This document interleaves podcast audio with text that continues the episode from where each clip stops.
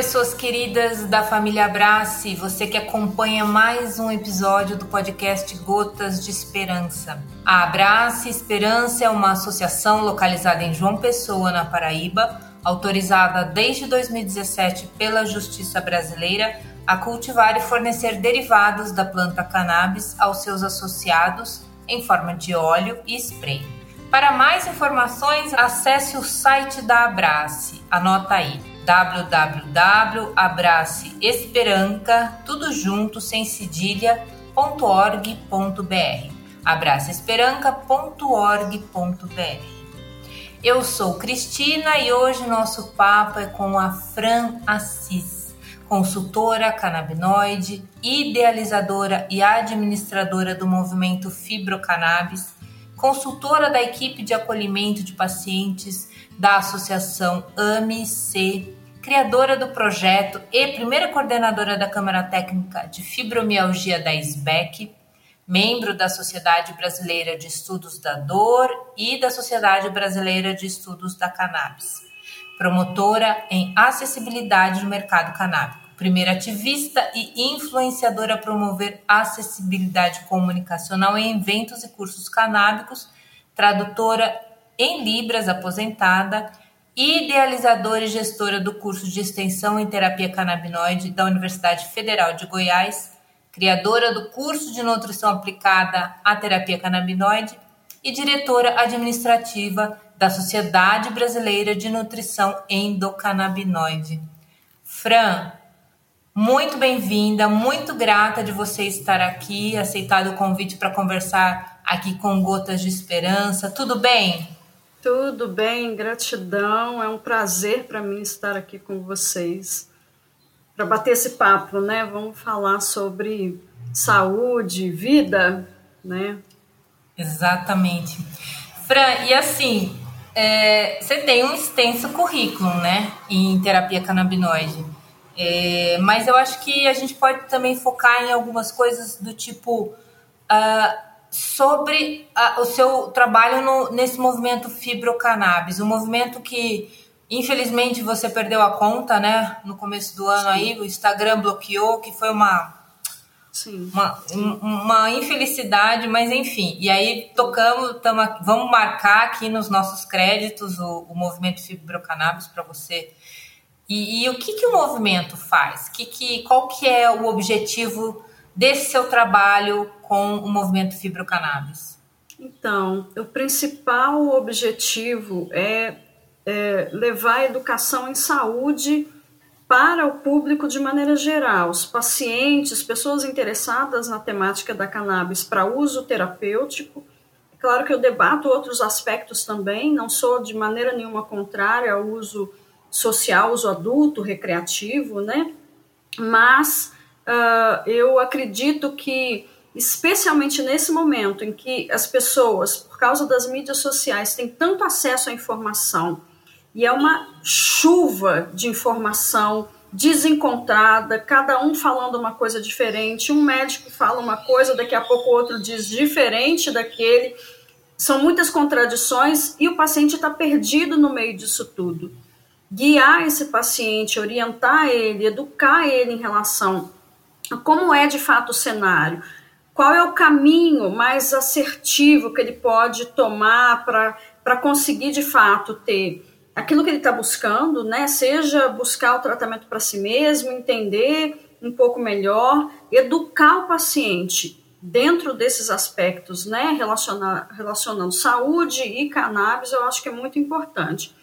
Dentro disso, a gente tem um leque de outras outras necessidades que o movimento é, acaba tentando também é, suprir um pouco, né? De direcionar um pouco a formação dos médicos para a necessidade do paciente, embora eu sei, existem vários cursos aí de cannabis, é, é, cannabis medicinal, é, cannabis para prescrição, enfim, várias formações, esse olhar mais voltado para o indivíduo como um ser biopsicossocial, que embora eles trabalhem muito, mas na prática acaba não acontecendo, eu acho que é muito importante. Então, trazer também é, essa compreensão, né? E os, os cursos de formação que eu tenho promovido aqui, seja em parceria ou seja uh, os cursos es específicos aqui do projeto, é, é, estão sempre voltados para trabalhar vários aspectos da necessidade do paciente, né,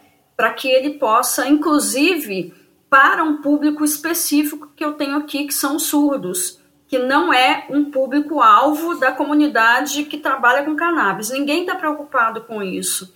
E essa é uma preocupação como tradutora, né, que é, durante muitos anos da minha vida eu, eu pude trabalhar e participo hoje da comunidade surda, eu acho muito importante porque acontece que muitos surdos, quando passam por consultas médicas, voltam para casa sem entender o que foi prescrito e já existem vários casos, já houve vários casos de pacientes que tiveram problemas graves até chegar a quase morrer ou até falecer mesmo por causa de erro médico, por causa de falta de comunicação.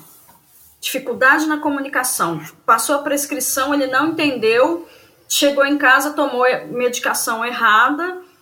O médico também não entendeu qual era a necessidade que ele tinha. E, enfim, a, a gente tem vários casos absurdos assim. Por isso que eu julgo muito importante incluir comunicação em Libras em todos os aspectos. E aí, se as pessoas não podem fazer com interpretação, porque acham difícil, o custo é caro, no mínimo, colocar legenda em tudo que está se promovendo, porque eu acho que é fundamental incluir essa população brasileira. Eles são surdos, brasileiros, que têm uma outra forma de comunicação, porque quando são estrangeiros, todo mundo faz questão de incluir todo mundo faz questão de colocar a tradução em inglês, ou seja lá em que língua for, para garantir que essa pessoa de fora tenha acesso. Por que, que com os surdos do Brasil, que tem inclusive a língua de sinais como segunda língua oficial do Brasil, né? É, mas, enfim, são, são questões que eu estou tentando fazer com muita dificuldade, porque o adoecimento também é, não contribui muito os picos né, de crises, as oscilações, e principalmente no meu caso, a dificuldade de acesso à manutenção do tratamento, porque eu sei o que fazer, sei como fazer, mas não consigo manter, porque não tem recurso suficiente para manter um tratamento que tem um custo tão caro, né? especialmente para mim, que estou tratando endometriose, estou tratando fibromialgia, estou tratando outras dores crônicas graves também, refratárias, e aí a quantidade de medicamento que eu preciso de cannabis é muito grande e isso aumenta o custo do tratamento. Eu entendo que o tratamento tem que ser integrativo. Então, assim, fica muito difícil manter o projeto. Às vezes as pessoas entram, querem ajudar, mas eu não dou conta de ter essa linearidade que os projetos geralmente têm. Então, uh, uh, nem sempre as pessoas permanecem no projeto por causa dessas dificuldades que a minha própria condição de saúde acaba impondo, né? Mas mesmo assim, Fran, você tem uma alta produtividade, né? É, assim, Sim. É, é, eu acompanho o seu trabalho há algum tempo e, de fato, mesmo é, com as crises, enfim, oscilando, eu acho dá para ver que a sua produtividade é bem bacana. Vamos falar sobre isso. Como é que a Fran paciente chegou na Fran educadora canábica?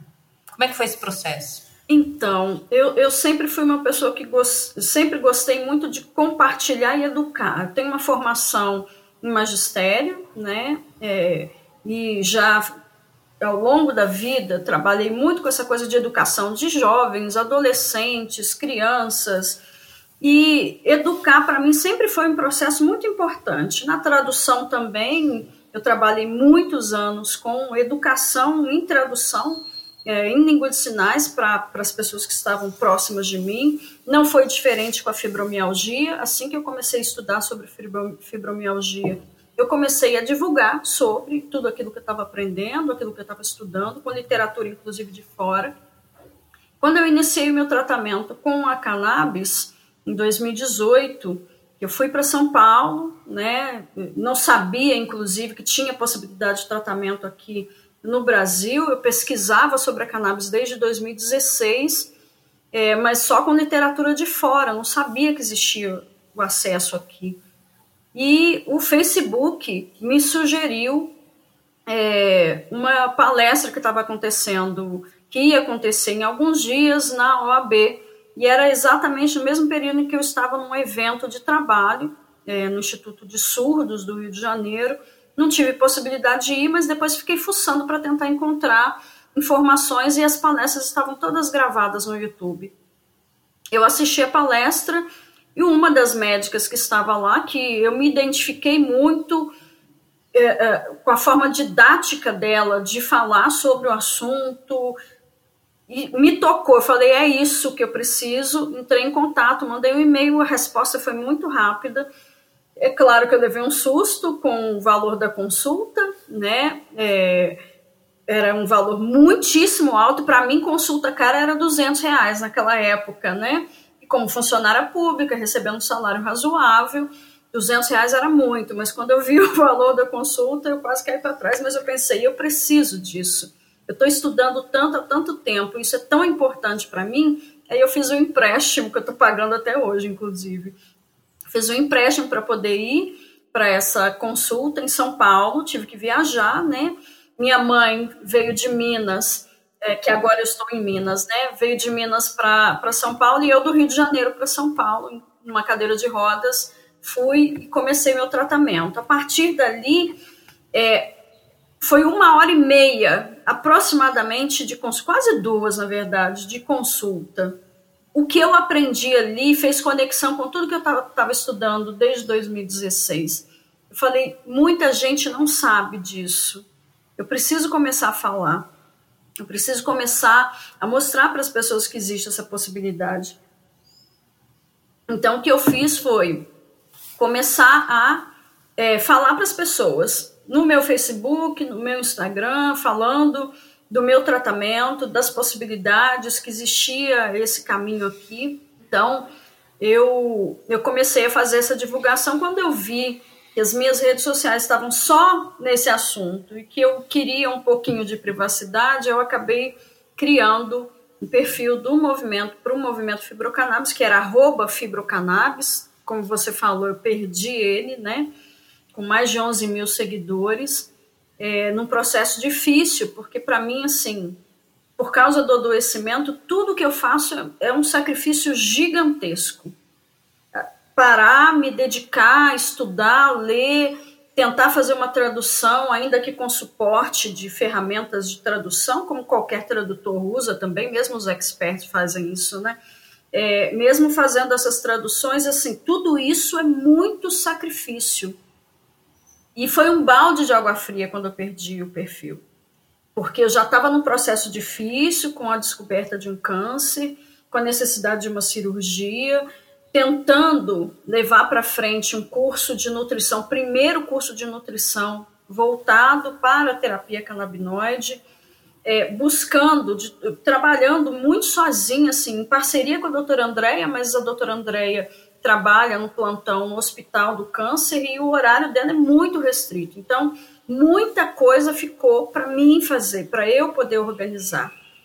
E, e, quando você fala né, sobre essa questão de que a minha produção é alta, eu de fato ressignifiquei o meu adoecimento e apesar de ser tão difícil, tão sacrifício para mim, eu não fico parada. Eu estou o tempo todo, eu posso estar tá num dia daqueles de crise em que eu estou na cama, Várias vezes, inclusive, enquanto eu estava nos projetos da SBEC, na Câmara Técnica de Fibromialgia, eu participava das reuniões com os médicos, deitada na cama, gemendo de dor, mas ali, às vezes, com o vídeo desligado, porque tinha dia que não tinha condição, mas tava, a cabeça está funcionando. Mas está funcionando principalmente por causa da cannabis a possibilidade de criatividade, de criar conexões, de estar atenta, de conseguir focar, é muito e principalmente por causa da cannabis. Sem ela, inclusive, como eu tô já há alguns meses sem o óleo, eu fico muito mal. Muito mal, estou sentindo muita dor nesse momento, inclusive, está bem difícil, inclusive, de suportar, mas é, é isso, eu prefiro estar prefiro participar e fazer do que em razão da dor que eu estou sentindo, das dificuldades, Hoje, por exemplo, eu acordei com a cabeça assim, dando um monte de nó, eu pensando, meu Deus, será que eu vou dar conta desse podcast? Claro que vai, já está dando. É, eu acho importante falar isso porque tem paciente Sim. que olha para si e pensa assim: ah, eu estou muito mal, não consigo trabalhar. Eu não consigo traduzir, não dou conta mais de traduzir, traduzir por isso, inclusive, também que eu fui aposentada, né? Contra a minha vontade, porque eu gostaria de continuar trabalhando.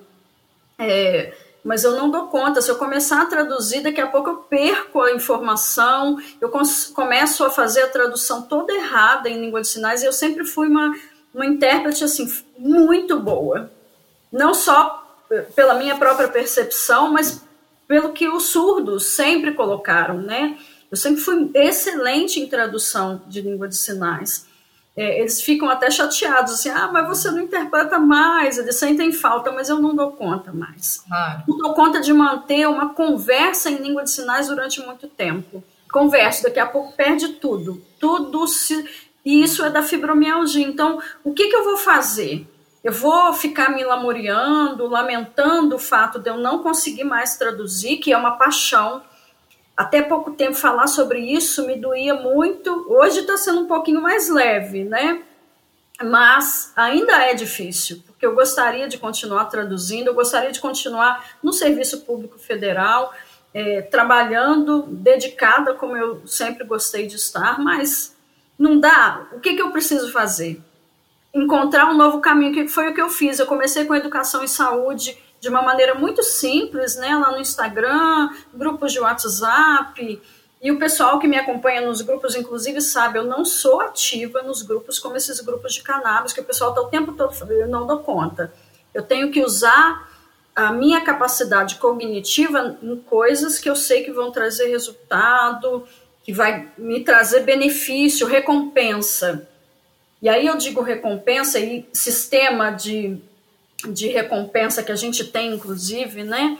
É, é, é, é eu acho que é importante é, você fazer coisas que vão te trazer algum benefício. Isso é importante. Para o paciente de fibromialgia, encontrar e ressignificar está muito ligado a isso, né? Encontrar algo que você possa fazer, dê conta, que não seja tão sacrifício assim você consiga se organizar para fazer, mas que seja prazeroso. E é o que eu acabo fazendo. Grupo de Facebook, de WhatsApp, é, é, é, Instagram vai ser bom, mas é o que aconteceu com o Instagram. Assim, eu me dediquei tanto, era tanto conteúdo importantíssimo. Inclusive, alguns médicos que chegaram a conversar comigo no, no Instagram começavam a conversar e aí a conversa ia. Daqui a pouco eles percebiam por algum motivo que eu não era médica. Ele perguntava, mas você não é médica? Porque a conversa, a fluidez da conversa dentro desses aspectos mais teóricos e, e, e, e da própria prática né, deles acaba criando conexão e eles. Eh, Dr. João, inclusive, de vez em quando fala isso, né? A Fran parece médica. Eu acho que essas coisas são muito positivas, né? Você ser reconhecido por aquilo que você está fazendo, pela dedicação, pela seriedade, é muito disso que eu fiz com o Instagram, que eu perdi, uhum. agora eu estou focando naquilo que dá para fazer sem eu ter esse prejuízo, né? Eu falo ah. muito, Cris. Não, fica à vontade, aqui o espaço é seu é, que tem tanto assunto para falar com você que, né? Uh, mas uh, vamos falar sobre esse curso, o curso voltado para nutrição, né? E depois também vamos falar sobre a sociedade é, recém-criada, Sociedade Brasileira de Nutrição Endocannabinoide. Esse curso, ele é voltado especificamente para o profissional de nutrição? Então, a gente tem um público bem geral, porque a gente entende assim, é importantíssimo que o nutricionista aprenda sobre como utilizar os conhecimentos relacionados a cannabis, sistema endocannabinoide, uh, uh, modulação do sistema, necessidade que o paciente que faz uso com a cannabis de modular o intestino, que é fundamental. Inclusive, uma das motivações foi exatamente esse processo inicial do meu tratamento para chegar nesse curso, né? Porque no início do tratamento, a primeira coisa que foi feita por essa médica, a doutora Paula Daustella, comigo, foi trabalhar a questão nutricional. Eu não comecei usando óleo, eu comecei modulando o intestino, é, desintoxicando, para depois começar com o tratamento com a cannabis. E essa preparação eu acho que é fundamental. Então, é, é, entender que a gente é um ser, que não dá para você tirar um órgão do corpo, tratá-lo e depois devolver, que não dá para fracionar, eu acho que é muito importante. Mas é, em relação ao foco do curso, assim, a gente não trabalha só com nutricionistas, porque embora seja muito importante a formação desses profissionais, os outros precisam entender a necessidade da, do trabalho nutricional. Não que a gente queira que os outros profissionais, médico, fisioterapeuta, aromaterapeuta, comecem a trabalhar com os aspectos da nutrição. E, e ensine para o paciente, ou passe dieta, ou trabalhe com plano alimentar, mas reconheça o quanto que a nutrição vai, vai fazer um papel fundamental na modulação do sistema endocannabinoide a partir da modulação do intestino e do trabalho de desintoxicação, de avaliar como é que está a alimentação desse paciente, porque se ele está usando cannabis e comendo ultraprocessado, o tempo todo, comendo enlatados, né? Muitos produtos industrializados, intoxicados. A indústria fez muito isso com as pessoas, fazê-las acreditar que o seguro e saudável está embalado. Mas o seguro e saudável está na horta, né? Comida de verdade. E as pessoas se distanciaram. E aí dizer que é culpa das pessoas eu acho um absurdo que alguns profissionais acabam fazendo, né? Que é a pessoa que não. Mas a mídia fez todo mundo pensar que isso era saudável e seguro e todo mundo acreditou, né? A maior parte da população até hoje tem esse hábito e pensa que tudo ok, tá, tá comendo, tá se alimentando, não é alimento, né? Não, infelizmente não é alimento. Então a gente tem foco de trabalhar também com outros profissionais, porque eles precisam entender a necessidade e começar a trabalhar com equipes transdisciplinares, para além do multi, romper essa barreira, né? E a gente vê muitos, muitos médicos aprendem, por exemplo, como usar um determinado probiótico ou sabe como é que prescreve uma vitamina D ou um outro suplemento. O paciente vai na consulta médica e ele vai lá e prescreve um polivitamínico, desconhecendo inclusive que muitos desses componentes que estão nesses polivitamínicos, e basta conversar com o nutricionista para eles entenderem que, que é, um, assim, não faz sentido nenhum prescrever polivitamínico, porque algumas substâncias, elas não, elas atrapalham a absorção de outras. E estudar um pouquinho de bioquímica vai fazê-los entender isso. Prescrever polivitamínico não é adequado para o paciente, porque não é medicação, gente. Medicação, o, o, o profissional médico ou farmacêutico, o prescritor, vai trabalhar com isso. Da área da nutrição, a menos que ele seja um nutrólogo, quem tem que trabalhar é o nutricionista. Né? Então, tentar resolver, como a gente já escutou de alguns médicos, ah, mas o paciente não vai ter condição de pagar pela consulta, mais pela do nutricionista, não faz sentido, e, e aí ele vai tentar dar um jeitinho, não é a solução.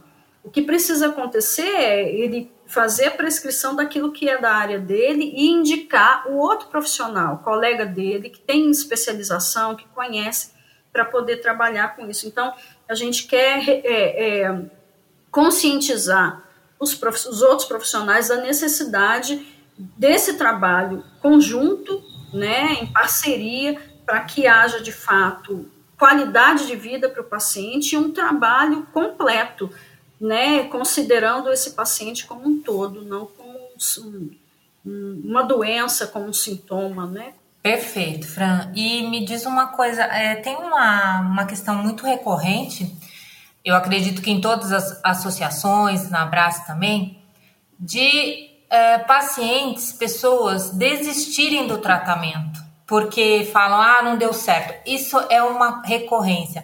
Mas então vamos falar de como funciona o tratamento com cannabis, como funciona a modulação da dose, como, como, como é importante o protagonismo desse paciente, dele tomar para si esse tratamento e não esperar, porque a cannabis não é milagre, né? Não é uma panaceia que você chega e fala bom, vou tomar isso e ok, vai melhorar minha vida 100%. Não é bem assim, Sim. né? É, a, o tratamento com citocannabinoides é eficiente para vários tipos de, de situações e patologias, porém, no entanto, nós temos que ter algumas observações. Eu acho que você tem capacidade para trazer esse assunto para a gente. Como é que funciona Sim. o tratamento, dosagem, protagonismo do paciente? Então, é, eu acho muito importante essa, essa, essa temática, né? trabalhar a questão da autonomia do paciente. Inclusive, eu vou dar é, uma aula hoje, ao vivo, no curso de, da UFG, falando sobre isso, autonomia, como que a gente pensou o módulo específico de relação médico-paciente e autonomia e empoderamento do paciente, né?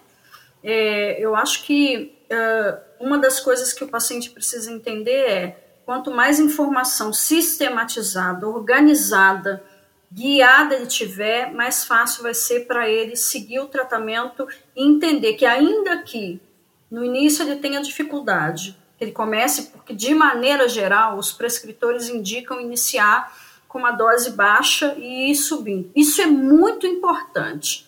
Tem alguns profissionais que às vezes até já começam prescrevendo doses um pouco maiores. Mas é um risco. Pode ser que dê certo? É um risco porque vai depender muito do, do quanto esse paciente necessita de compostos da cannabis, porque ele mesmo já produz canabinoides internos, que são os endocannabinoides. Modular o sistema é importante. Para modular, você precisa iniciar com dose baixa e ir aumentando para ver até onde o seu organismo dá conta.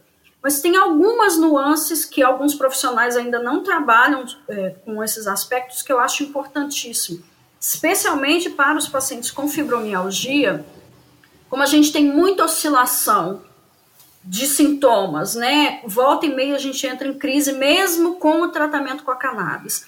Existem alguns momentos em que uma dose que eu tomo, por exemplo, hoje, né? Tomei uma dose hoje, mas eu não estava bem, estava com uma dor muito intensa, foi um dia mais difícil, etc. A dose foi ok. Daqui a alguns dias eu posso estar num quadro diferente e aquela dose ser muito alta para mim. A mesma dose. E essas oscilações é difícil, inclusive, e por isso Alguns médicos, inclusive, já estão falando sobre isso, do quanto que o paciente com fibromialgia acaba demandando muito mais atenção do, é, dele, né, para poder ajustar a dose, porque ele, ele oscila muito, inclusive em relação aos próprios é, é, efeitos da cannabis. Modular, é, é, identificar, o paciente precisa estar muito atento, ter essa autopercepção, tentar autogerir, isso não é uma coisa que vai dar para fazer do dia para a noite, leva muito tempo até que você consiga identificar qual é a melhor dose, se naquele momento você precisa baixar um pouquinho porque o efeito não está muito agradável. Você, por exemplo, como paciente, sabe disso, né, Cris? Tem dia que a mesma dose que você tomou faz um efeito completamente diferente, causa um desconforto, vem com efeitos colaterais que não são agradáveis. E isso não tem sido discutido nem nos cursos, nem pelos médicos, porque talvez eles ainda não tenham identificado que isso acontece com os pacientes com fibromialgia. E na Mas, prática, na prática, Fran, o que, que, o que, que esse paciente pode fazer para para ter esse, esse controle do seu tratamento na prática, o diário terapêutico é uma boa? O que, que você sim, aconselha? Sim, é, fazer essa escrita terapêutica é fundamental para ter uma percepção maior de si, para conseguir identificar e voltar nas anotações, ver como é que foi na semana passada, no mês passado, o que, que mudou, o que, que se manteve identificar, por exemplo, eu gosto muito de falar com os pacientes sobre isso. É, se você vai fazer uma atividade física, independente de qual seja, que é fundamental, movimento é fundamental. É, você vai fazer um yoga, um pilates, um RPG, enfim, seja como for, tomar o óleo um pouquinho antes, para alguns pacientes pode ser muito positivo. Por isso que o diário terapêutico é tão importante, né? E para outros pacientes pode ser que não seja tão adequado, que disperse, que tire atenção, que aumente a percepção da dor. E aí a gente tem que falar do efeito bifásico, né? É, essa bidirecionalidade que a cannabis tem. O paciente com a, a, a, é, o uso da dose, às vezes, se ele usar uma dose um pouquinho maior, se antes ele tinha um efeito de controle da dor, com uma dose maior do que a que ele precisa naquele momento, ele pode ter um aumento da percepção da dor. Então, fazer esse diário é importantíssimo. Tomei o óleo. Ah, me senti bem, fiquei melhor na atividade física, ok. Vai acompanhando para ver se isso se, se vai, vai continuar assim, né? É, tomei a dose, te, perdi o foco, senti mais. Pareceu que a dor ficou maior. Não é que a dor aumentou, é porque a sua percepção da dor ficou aumentada, assim como acontece com a percepção auditiva. Às vezes, quando a gente do, toma uma dose um pouquinho maior, a percepção auditiva fica mais apurada. O olfato e o paladar também ficam mais apurados em alguns casos.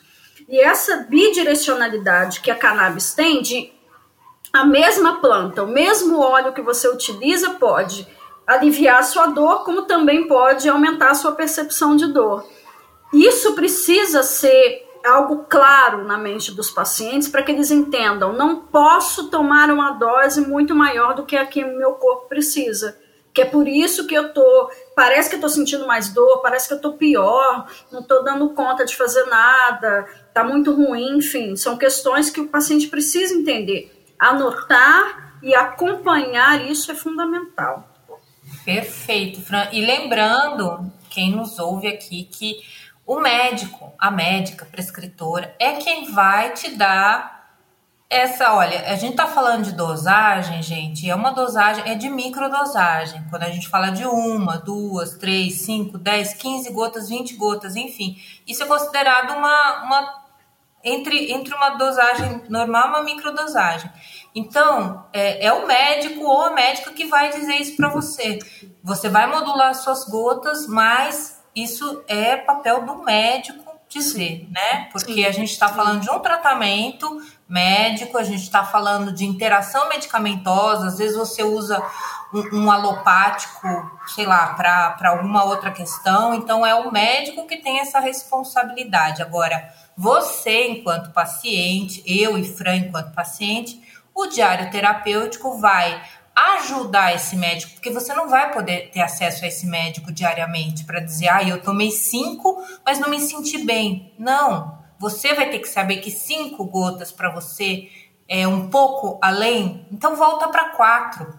E o diário terapêutico funciona para isso. Você anota lá, hoje tomei cinco gotas pela manhã após o café da manhã, me senti bem, tive energia, ou é, fiquei sonolenta, é, enfim, é, são coisas básicas que se você fizer isso durante um mês na modulação das gotas, você vai ter esse protagonismo e vai assim é, não precisar tanto recorrer ao médico, né? Ou à médica. Então isso é muito importante e eu acho que a maioria das, das pessoas precisa entender isso, né? Tanto os profissionais que prescrevem quanto os pacientes, para não desistir, porque eu, eu, por exemplo, demorei uns 4, 5 meses para sentir alguma coisa. Para quem tem dor, para quem está na urgência, 4, 5 meses é, é uma eternidade, coisa. né? Sim, então. Sim, muita coisa.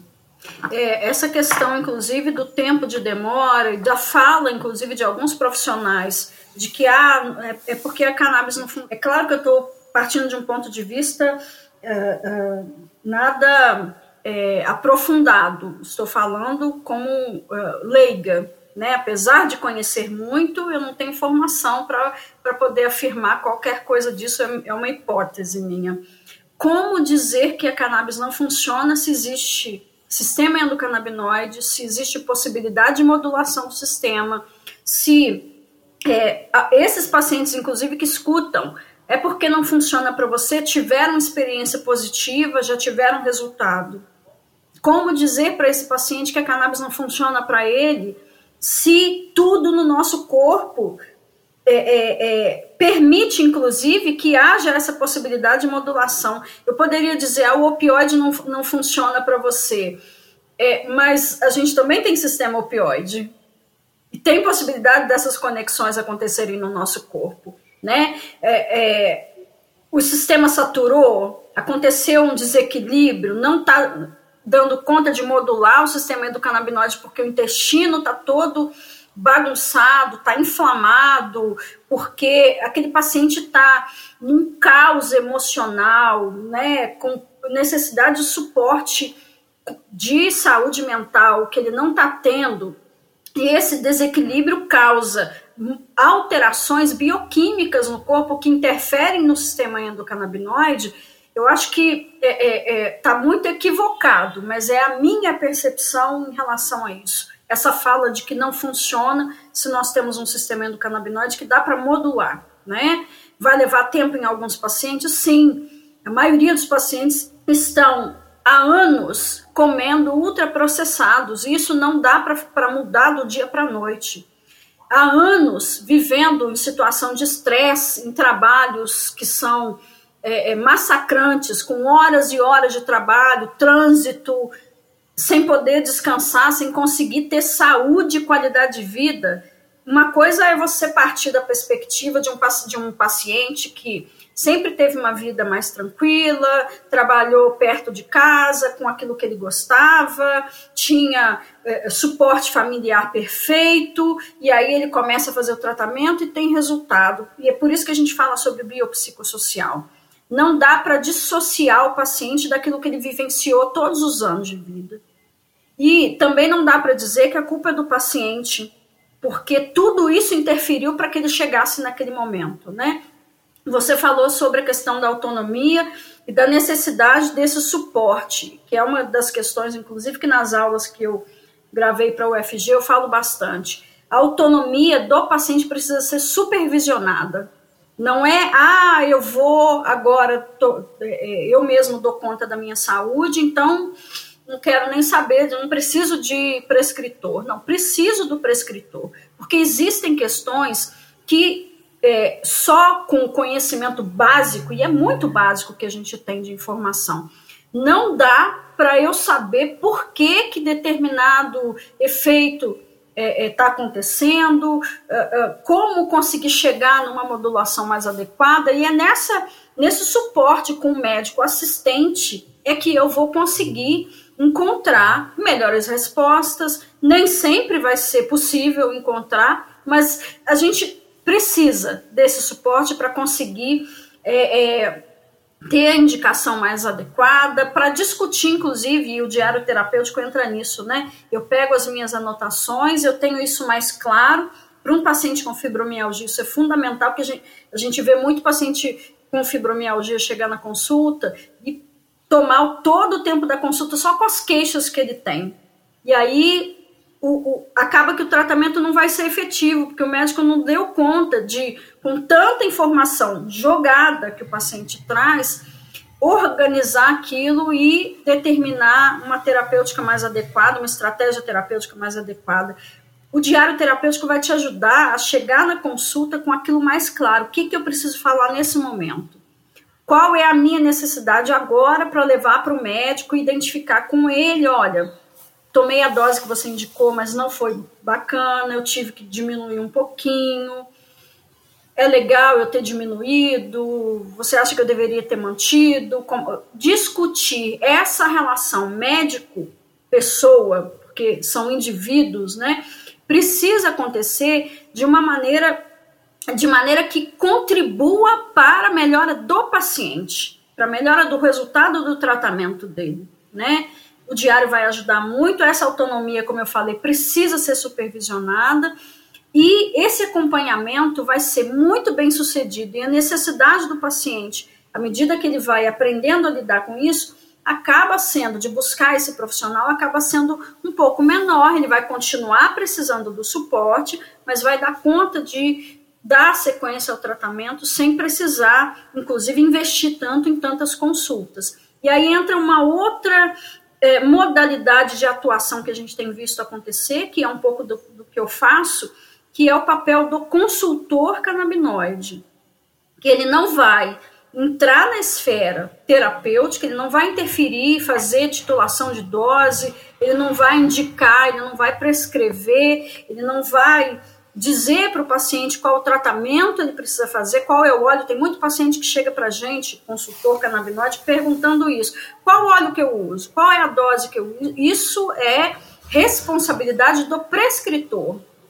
O que eu faço é mostrar para o paciente as possibilidades que ele tem, o que, que a gente tem no cenário, quais as formas de acesso, o que, que ele precisa entender sobre bidirecionalidade, efeito bifásico, né, que é o que eles chamam de curva em U invertido, é, é, o que, que ele precisa entender sobre esses efeitos colaterais que acontecem, por que, que a mesma dose às vezes vai trazer um efeito colateral um dia e no outro vai fazer um efeito super bacana.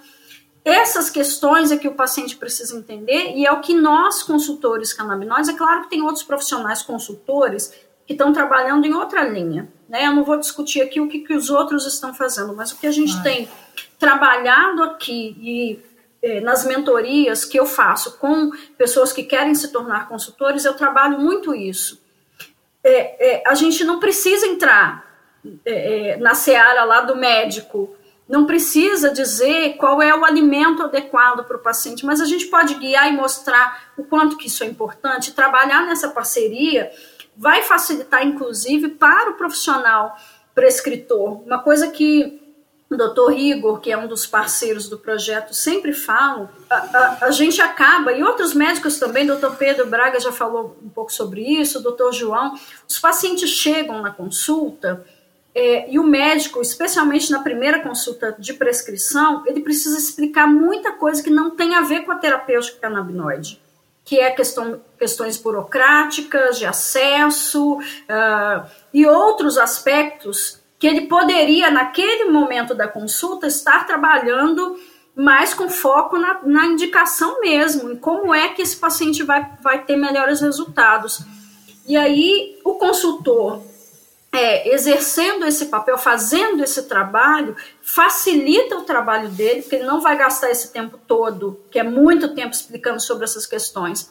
Na consulta, o paciente já chega preparado, entendendo melhor como é que vai ser essa, essa consulta inicial, e na sequência ele pode ter o suporte do consultor, não dos aspectos terapêuticos, a menos que esse consultor seja formado na área da saúde.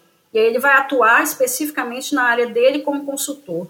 Mas se não tem formação na área da saúde, ele pode contribuir no pós-consulta, sim, porque tem aspectos de autocuidado, de gerenciamento da saúde, que o médico, especialmente para um paciente que tem uma demanda muito grande, como no caso da fibromialgia, não vai dar conta, porque o paciente muitas vezes precisa do médico uma, duas vezes por semana. Que médico que vai dar conta de fazer um acompanhamento ah, desse? O consultor, canabinoide, que vai trabalhar com aspectos de autocuidado e autogerenciamento, muitas vezes consegue contribuir com o paciente nesse sentido. Por isso que eu acho que é muito importante também a gente trabalhar com essas questões, né? Ajudar que é uma dupla perfeita, né? O consultor, Exato. o médico. Exato. Fran, querida, estamos chegando aqui ao final do nosso do nosso episódio. Foi muito legal essa conversa. Você trouxe muita informação, muito conteúdo educativo. Acho que quem puder e tiver acesso a esse episódio vai ficar muito feliz. E eu te peço então para deixar sua mensagem, se despedir dos nossos ouvintes, fique à vontade. Maravilha. É, quero agradecer o convite, agradecer a Abrace, que foi inclusive uma das primeiras que me acolheu no início do meu tratamento é, mandar um abraço para todo mundo, Cassiano, Kel, enfim, todo mundo que está aí nessa batalha. É, agradecer muito para quem está sempre se dedicando a ouvir, porque esses momentos também de chegar a informação mais qualificada, de pessoas que estão direcionando a informação para o paciente, ajuda muito. Mas quero aproveitar e falar sobre a sociedade, né, que a gente deu uma pincelada, mas eu quero convidar os nutricionistas e profissionais da saúde e de áreas correlatas, gastronomia, enfim, interessados em nutrição aplicada à terapia canabinoide. A gente está com a Sociedade Brasileira de Nutrição Endocannabinoide, com muito orgulho, inclusive, muita alegria podendo falar sobre esse projeto, é, que é voltado para produção científica, para divulgação de conhecimentos relacionados à nutrição e cannabis. Eu acho que isso é muito importante. A gente já tem aí vários profissionais buscando essa formação, identificando a necessidade, né? E a gente vai trabalhar muito nos aspectos científicos. Tem muitos profissionais já dedicados pensando em fazer isso, né? Então é isso. Gratidão a todos. Gratidão, Cris, pelo convite. É, e é isso. Nós que agradecemos, Fran. Nós que agradecemos você aqui no nosso podcast. E o Gotas de Esperança é o podcast produzido pela Associação Abrace, trazendo entrevistas e debates sobre o cenário do uso da cannabis terapêutica no Brasil. Toda semana um novo episódio no nosso canal no Spotify. Te espero na próxima semana. Um abraço.